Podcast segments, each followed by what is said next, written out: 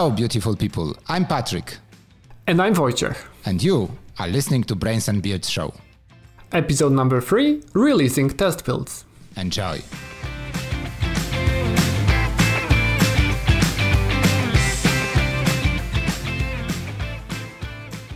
Hello, everybody. Uh, welcome to our new episode. Welcome, Wojciech. How are you doing?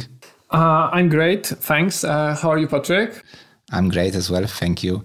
We record this episode on the 19th of December 2020, almost a whole year after, more than whole, whole year after the pandemic. Uh, right now, the European Union is preparing for um, vaccination of the whole population or part of the population. We don't know what the plan is yet, but uh, to to achieve such a such a um, project, they they need a so let's call it a release plan, right? And uh, we would like to talk today about something similar, perhaps not not the same scale, but uh, as well kind of complicated. Um, you finish your application, and now it's done, and you have to kind of give it to the users. And how do you do it? And Wojciech prepared a really interesting episode for you about exactly that. So Wojciech, what can you tell us about releasing the application to the production to the users? Uh, okay, uh, I feel a little bit um, under pressure now because uh, the coronavirus comparison uh, suggests we're going to talk about really complicated stuff. Uh, but as you will probably notice when the episode is over, it, it is complicated dealing with the guidelines and uh, features and the, what's possible in the Apple and Google app stores. Uh, it's it is complicated, but it's manageable. It's the, definitely not the scale of that the world is uh, facing right now. Uh, okay, so uh, I'm gonna start with what we're not gonna talk about because we're not gonna talk about the easy stuff, which means releasing the app to your users so they can see it uh, and they play with it. Because this is uh, fairly fairly straightforward. Like once you pass the review process, which should be an episode in itself, uh, there's a lot of uh, unexpected turns of events there, I would say. And uh, we have some stories, I think, to share about that. Uh, however, what I want to focus on is how to release the application internally so that you can keep working on it, testing it within your organization.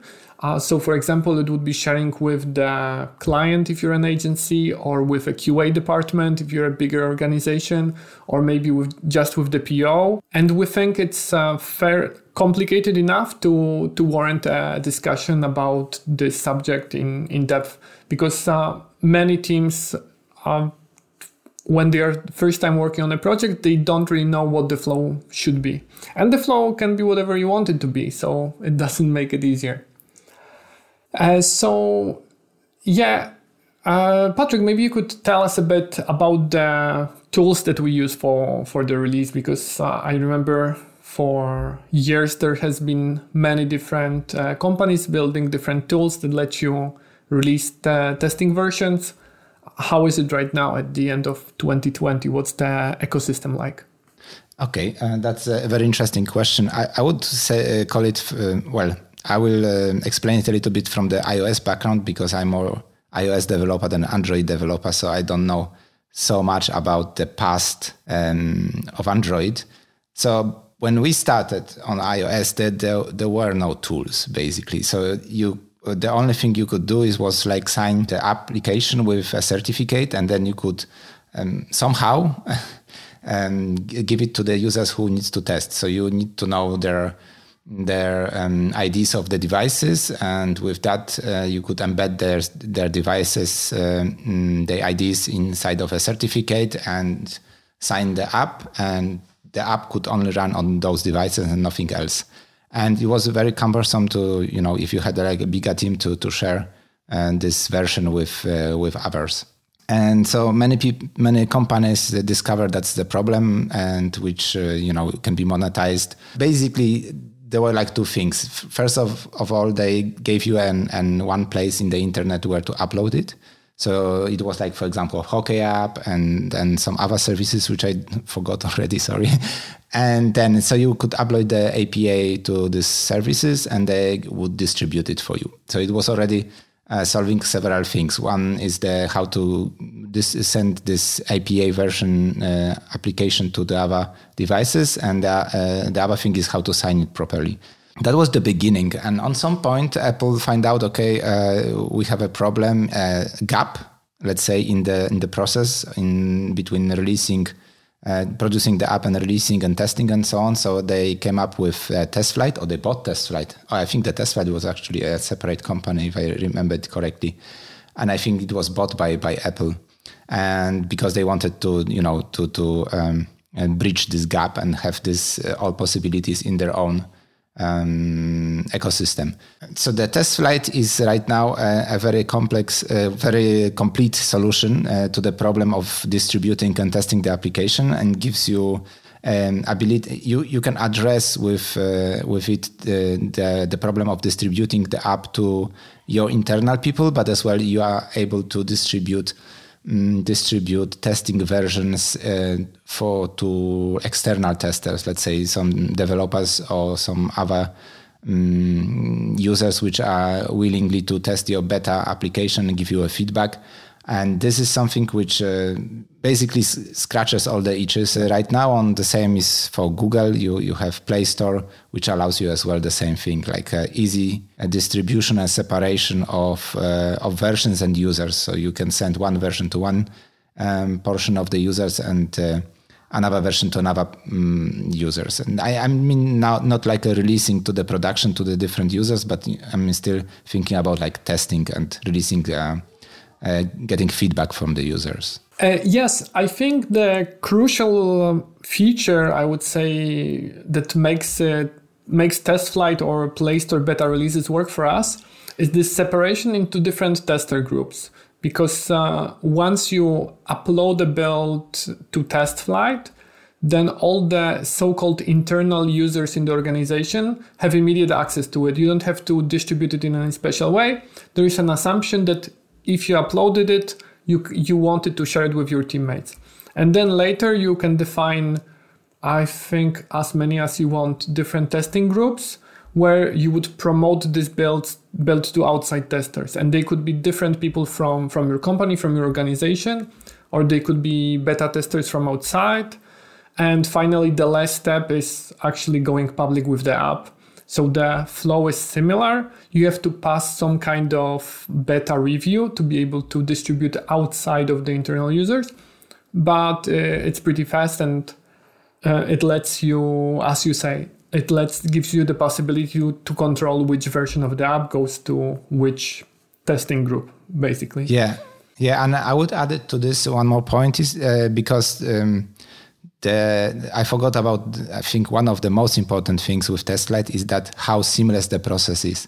So in the past, you could still, you know, like invite some users, but they would have to use a special app or go to a special URL and from this URL download the profile uh, which uh, you would have to then allow. So you would have to know where to go. This was usually a you know instruction: go to the setting, go to the general, go to the profiles, accept a profile. And what does it mean? I mean, like I'm accepting something. I don't know. Is it safe? How do I remove it then after that? I mean, it's something which a normal user probably um, is not willing to do or at least you will lose a portion of your of your uh, user group uh, which you want to test with that process. So what the TestFlight gave us is, uh, you know, you still have to download a TestFlight application, but it's from Apple, and inside of that you will find you will find um, basically you will find all the application you are in, were invited to test, and you can pick it and download it, even update it automatically there. And uh, what is really cool is that uh, you can have a different uh, emails. So you can send invitation to one email, but perhaps this is just your spam email. But so you can install the app with your real email without uh, letting the, the developer know about your real email. It's like, you know, some people would like it for sure. Yes. So it's like very seamless process. For me, that's the uh, killer feature that uh, puts TestFlight above uh, Play Store beta releases because the time I spent uh, explaining to people what kind of email address I expect them to give me, that not only it has to be a Google account, but also it has to be the Google account that they are signed in into on their phone. And some people don't understand what I mean by uh, that they are signed into a Google account on the phone. Uh, it's it's always a long conversation, and usually I end up writing a message somewhere uh, in the file and saving it on my disk, and then copy copy pasting it multiple times with detailed instructions and answers to all the questions that might have. And it's just a terrible process. It's much easier on on TestFlight in that case. Yeah. So so yeah, I would see I would say we agree that the TestFlight and Google Play Store is like for us, 99% use cases are covered by these two services. And perhaps that's why we don't know if there is something else right now very hot and very cool. Uh, because there is no like a, no no no pain points, right? Usually you start to looking for new services when you have a pain point that you want to to to fix. Uh, yeah, right that's now true. it's it's working.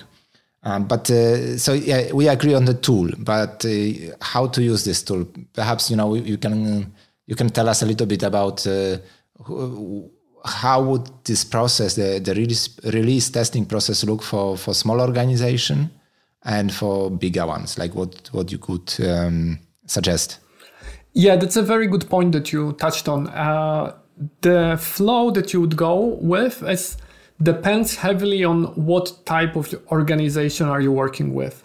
So I uh, we let's talk about two different scenarios. One is a very small, very simple setup uh, for a very minimal organization, and the second is uh, a setup that you would see in a bigger, let's say, corporate or enterprise environments when you have multiple teams working on multiple products, and they might be interested on what, what you're working on. You have different responsibilities in the team. You have like apart from the developers, you have the dedicated product owner, you have a dedicated uh, QA department.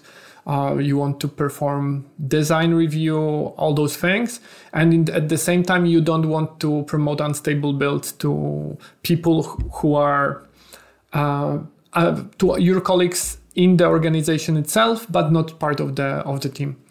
So yeah, let's start with the simple one.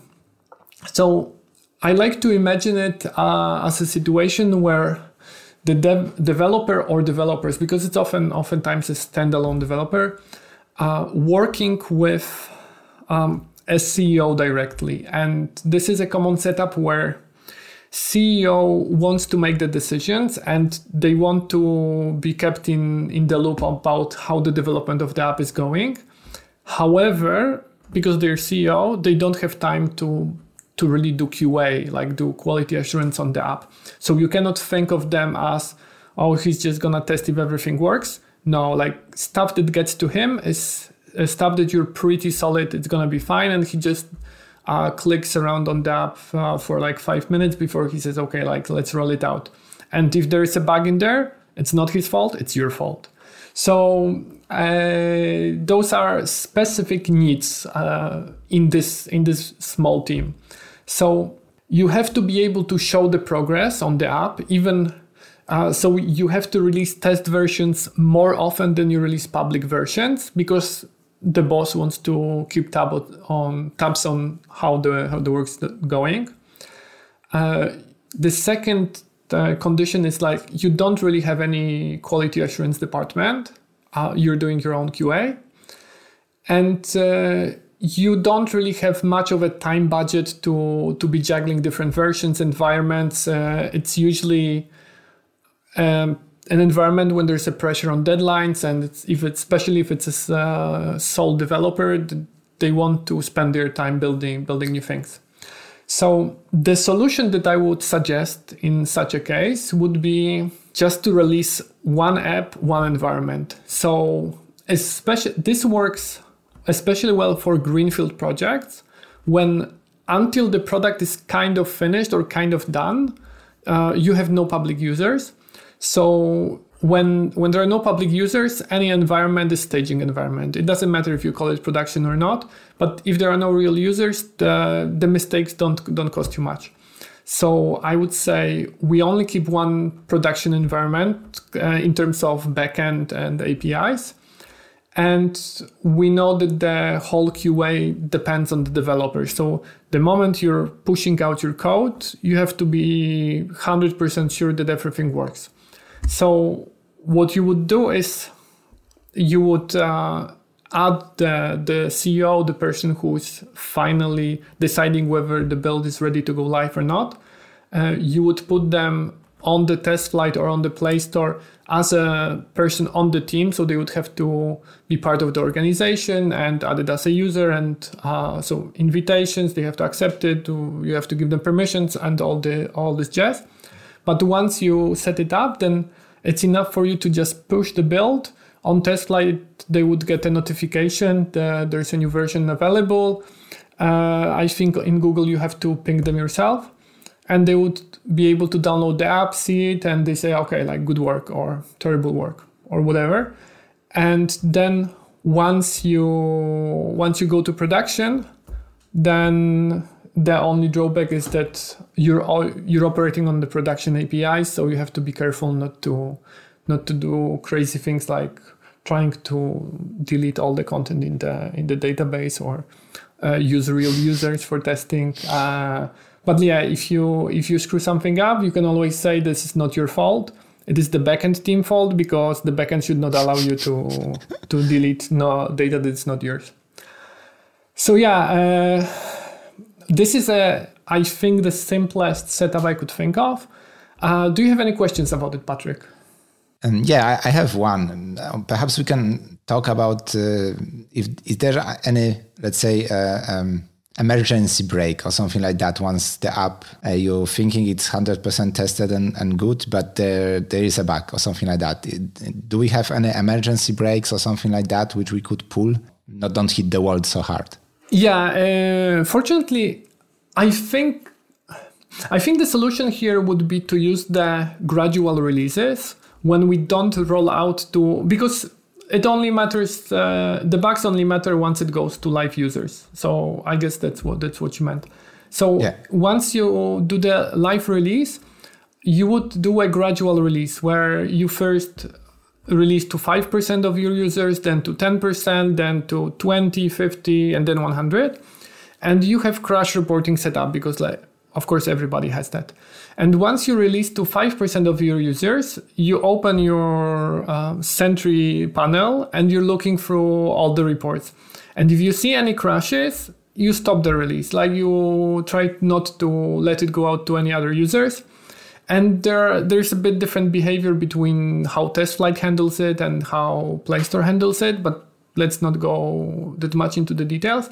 But the point is that uh, the build doesn't go to all the users and they all see the bug that, for example, crashes your application at start, it's only 5% that are affected. And the 95% are safe from this uh, buggy version. And it gives you the time that uh, to write a fix and deploy the fix and also use a gradual rollout of the fix. And I think uh, this is a fairly good, as you said, like a uh, handbrake uh, in case of emergency that um, you should be able to spot any global errors fairly quickly. And if the error is not global, it does not affect all the users, then probably like you can get away with rolling it out to everybody. And then once user reports start coming in, that for example, if in a particular scenario when they I know minimize the app and maximize it like three times in a row, they cannot click a button. So like then you can fix those less important issues with uh, with a new build. Yeah, I, I think we would suggest that uh, you should use this this option for every release, and for the following reason because the bugs are kind of you know like uh, easy to spot, let's say, but they are different things like uh, performance degradation and this kind of things, which is harder to spot in the QA because it, can even not be your fault or perhaps and the degradation, you know, like a slowness of the APIs. This is what it can be like the slowness of the APIs. Once uh, you release a new application, which uh, perhaps uses a new endpoint, API endpoint, and then it it uh, looks like you know the your databases in the servers are lacking a, a, specific index and everything slows down and so on. And while developing you never saw this problem because perhaps your qa environment doesn't have this amount of the data right? Um, so this is something as well which uh, gives you the opportunity this this phased out rollout or the gradual rollout gives you the opportunity to monitor your um, servers and and uh, monitor how they um, react to the new version because as i said there can be the different um, not only bugs but but other things to to look for. Uh, so yeah i don't see any I, I would say 90% of the releases should be done like this. Of course there are um, some important changes which you shouldn't wait for uh, a, sever, uh, a week or something like that, like that to roll out but i would say 90% of the releases can be done be, and should be done like this yeah, I, ag- I agree completely. So, uh, to sum up the benefits of this approach, like why would we do something like this if it's a bit risky? Because it is a bit risky. So, the main benefit is the simplicity of the setup. Because we want to minimize the time you spend orchestrating the releases or setting up configuration. So, in this case, you don't need any app variants because you have only one variant of your application the one that uses production APIs. You only have to upload two builds, one to Apple's side, one to Google's side, and that's it.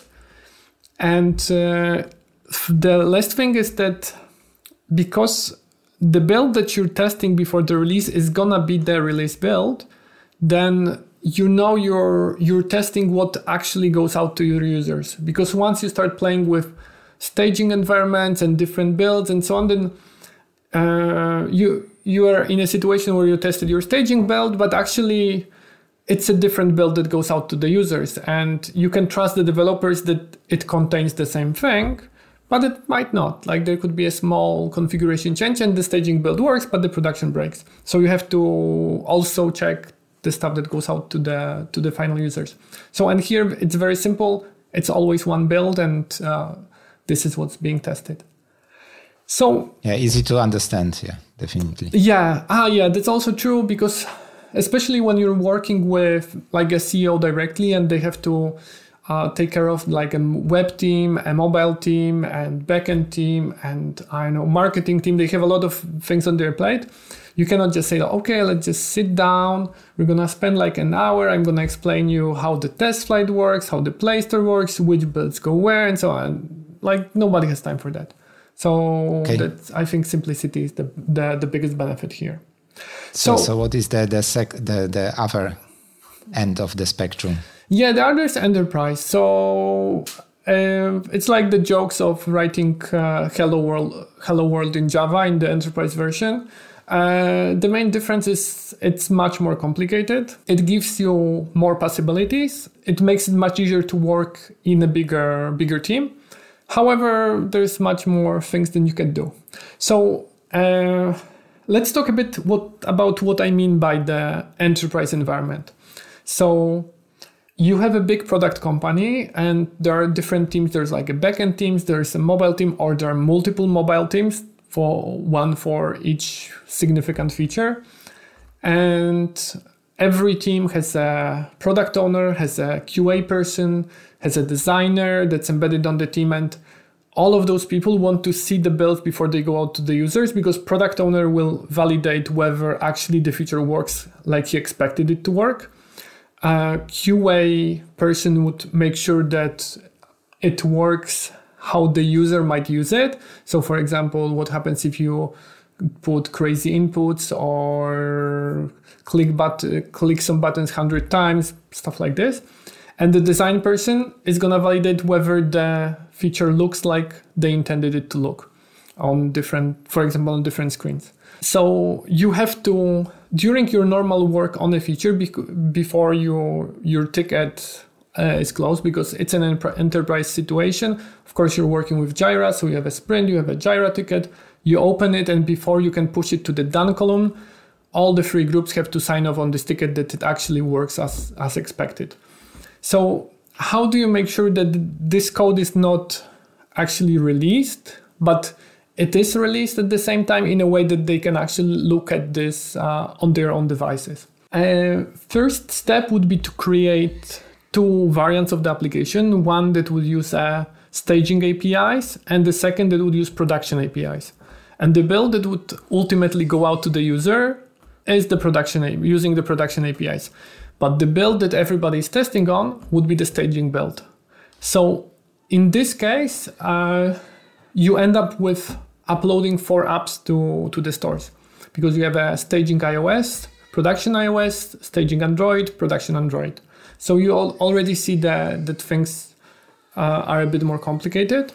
Also, keep in mind that to create the app variants, you have to have different bundle IDs for staging and production because they are different apps. That's the condition you need to fulfill to be able to have both of them installed on your phone at the same time. And because people would like to, if you want to check, ah, does it work on staging, does it work on production, you have to have both of them on, on your phone. Uh, so, yeah, you start with the variants, staging and production. Uh, and then whenever you want to close a ticket or validate a ticket, you would deploy the version from your code branch. You would uh, send it out to use probably some fastlane setup to automatically uh, build a staging version and upload it to Google and Apple. And then you you ping your PO QA design designer that there is a new version out. Can they take a look at it? and then they automatically get they well they can download it and decide decide okay whether the work is done correctly or not the very important feature is that they need to be able to download specific versions of the app because sometimes they're like you have a team of five developers everybody's writing on their uh, working on their own ticket and you each of them would deploy their own version to validate the work that they have done.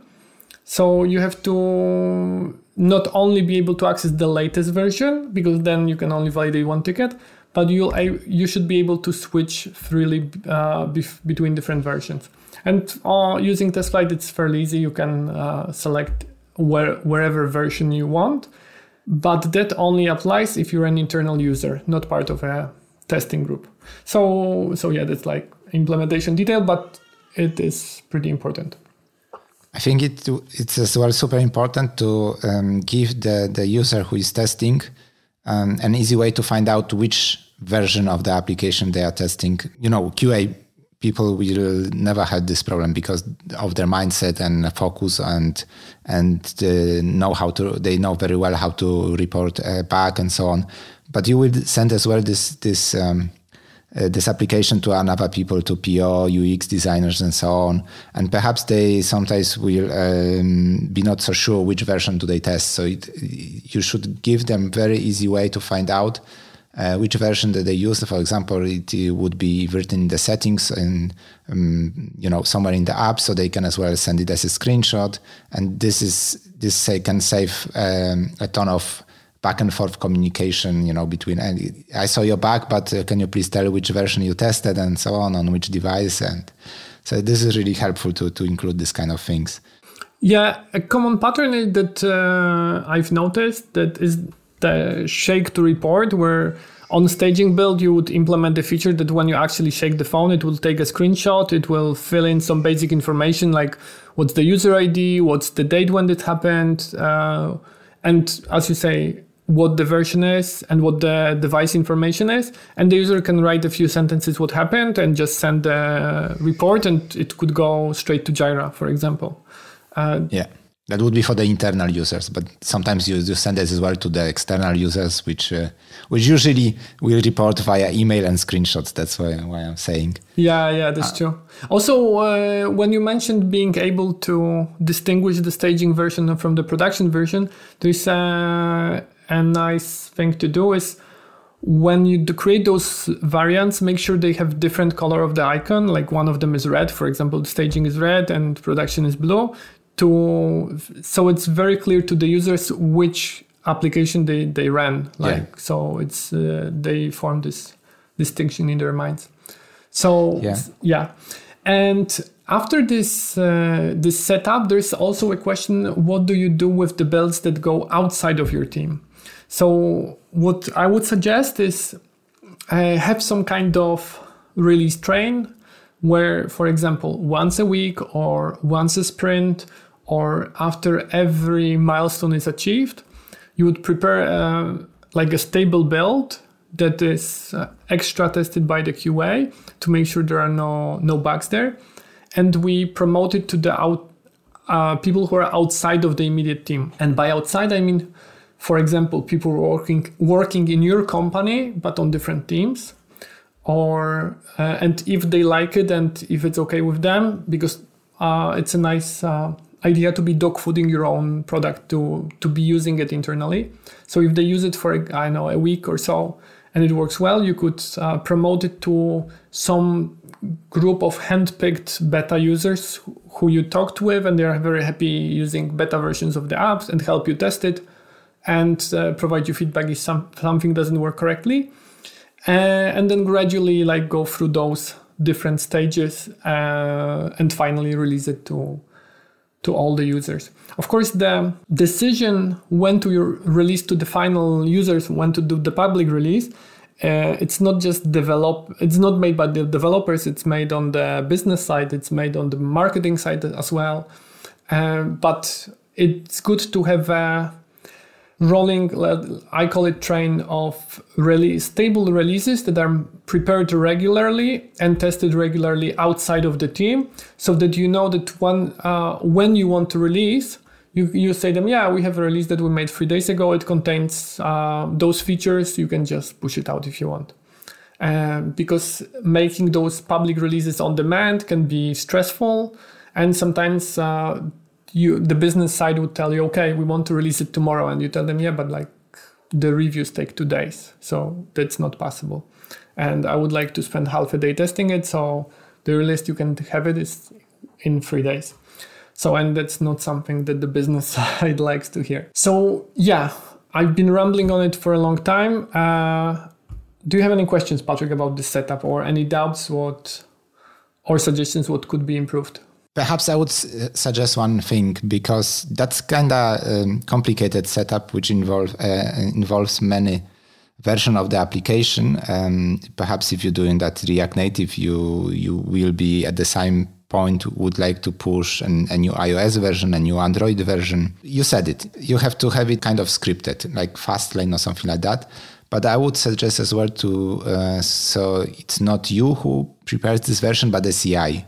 If you have the capability to to to do it, and by the capability I mean you usually uh, building the iOS version somewhere in the cloud costs a little bit more money, let's say, but it's not like super expensive. So if you are on the level uh, of having um, kind of big organization that shouldn't be a, a, any any price point which uh, would have to go I don't know to the CEO to be accepted or to the board.